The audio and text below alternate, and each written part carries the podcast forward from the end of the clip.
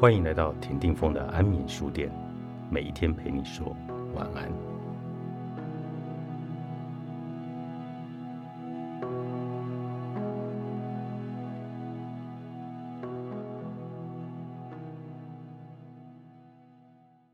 机会来了，但没钱怎么办？自小家里穷困，所受家庭教育是借钱为奇耻大辱，觉得是走投无路的人。不得不向人低头的行为，直到在美国见到许多白手起家的创业者勇于向银行和社会大众筹资，我这才翻转了借钱是无能之人的错误观念，而且借钱是一种能力的展现，有能力的人才借得到钱，能力越强，贷款利率越低，金额也越大。当然，从事任何一种投资理财的活动。都应该要考虑报酬、风险与资金成本。好在是计划性行动，鲜少是冲动行为。例如，一九六零年代台湾经济刚要起飞，有些家庭再穷也不惜借贷让孩子去受教育，那是靠学历翻身的年代，可以创造利润和价值。若评估后认为是可行的，就举债去创造资产吧。以自己为例，我是用分离账户、租防火墙来进行债务管理。我加入的 I 公司初始开放让员工认股，由公司背书保证让员工向银行可以借到款。股票质押在银行，闭锁期是三年。另一方面，要评估如果遇到最差的状况，准备过什么样的悲惨生活。衡量得失后。在公司担保的情况下，分批买进我职位所能购买的额度上限，用我的名义也让家人和朋友参与认股，买到没有钱为止，让家人和朋友在不到两年的时间额外赚取十多万甚至上百万元。这是一笔中长期的投资，必须专款专用，万一投资失利。还可以用太太的薪水来暂时度过难关，因为上班太忙，没有时间花钱，而且日常开销不大。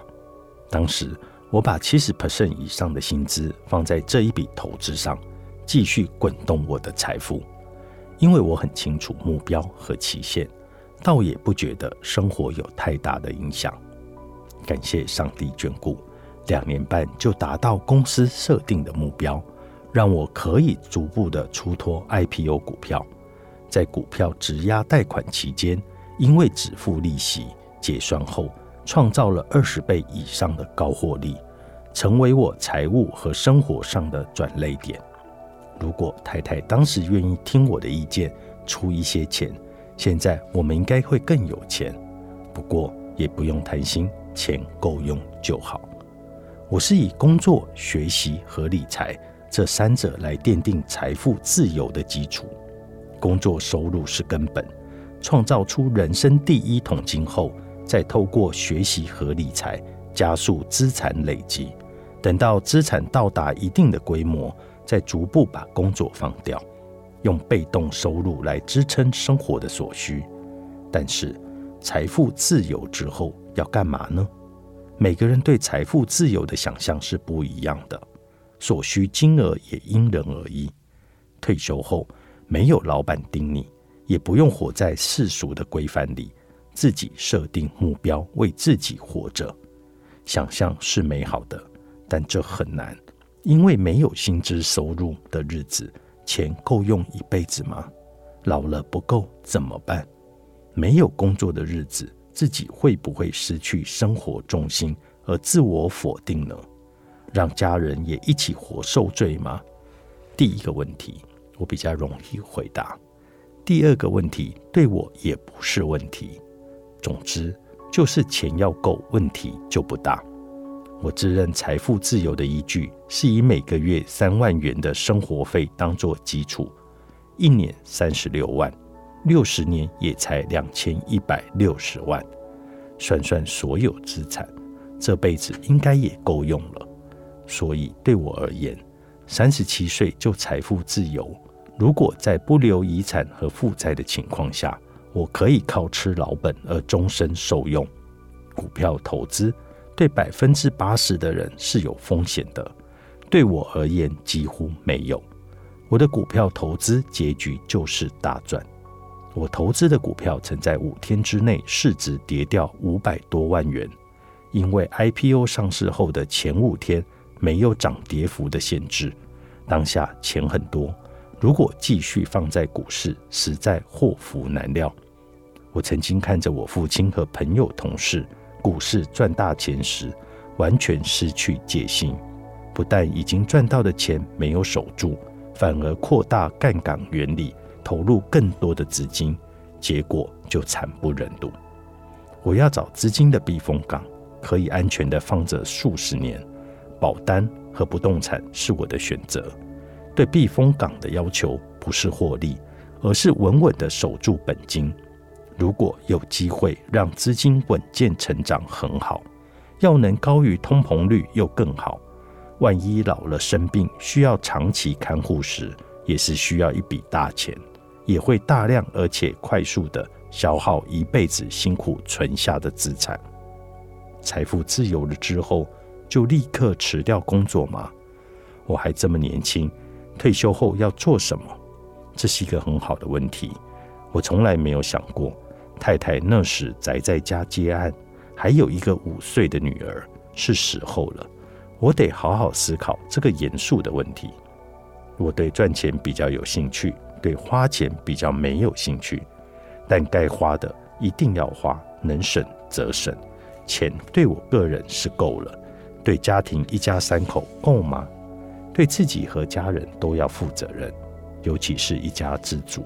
我不断的练习和想象，有时还要计算一下，然后就建立了五张表护一生的基本架构。这五张表护一生的执行方式超级简单。一天花不到十分钟就可以搞定，按照表格填写，几乎不用动到脑筋，持续写下来就会看到神奇的效果。这五张神奇的表单为：一、日常支出表支出管理；二、投资交易表损益管理；三、现金流量表财务管理；四、保险内容表风险管理。五生活记录表时间管理，在思考的过程中也多赚了五年的薪资。买房后，房地产价格也大幅飙涨。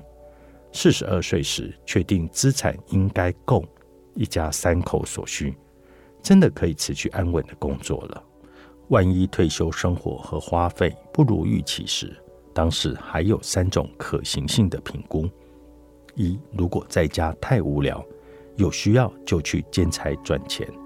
二，如果钱花得太凶，表示之前没有想清楚，三年内考虑重回职场。四十五岁还不算太老，有专业可能有机会，但待遇可能会不好，继续爆肝赚钱。三，真的不想工作或时间拖久了，已经找不到工作了，必要时卖掉房子，搬到低消费的南部。其实我提早退休，所有人都反对，没有人支持。一开始，全部的人，包括我的同事，都很压抑，都会问说：“你是中乐透，还是你赚了好几亿？你怎么敢退休？”我的回答是：我只是换个方式过生活。第二人生之后，我开始当作者，开始写作，开始上课，接触的人也越来越多。让我的生活更加的多元，因为对投资有兴趣，所以也把投资功力练强，让自己更厉害。退休后开始有人来找我写书、写文章，也常受访。因为时间多，还去考了很多的证照。退休后会开始写书，完全是意料之外的事，无心插柳的成果。出书当作者，连我自己都没有想过。同事朋友。家人更是压抑。第二人生，因为自己安排时间多听演讲，现在才有能力教别人怎么投资理财。以现在的环境而言，除非是军工教人员，才有机会做到届龄退休。想要提早退休或被逼退者，要想办法在那一天来到之前赚到足够的钱。收入不高还在上班的人，最好要想办法保住工作。建议大家下班之后可以学习投资理财，让自己有能力多赚一些钱。常常有人会来找我聊天，我也会和陌生人谈理财规划，花很多的时间阅读理财的文章，常常参加论坛讲座和研讨会，有空就去游泳、看看电影，到郊外走走。即使是退休后的乐透人生，也不会觉得无聊。人生五张表，你也可以 fire。作者：吴家阳，经周刊出版。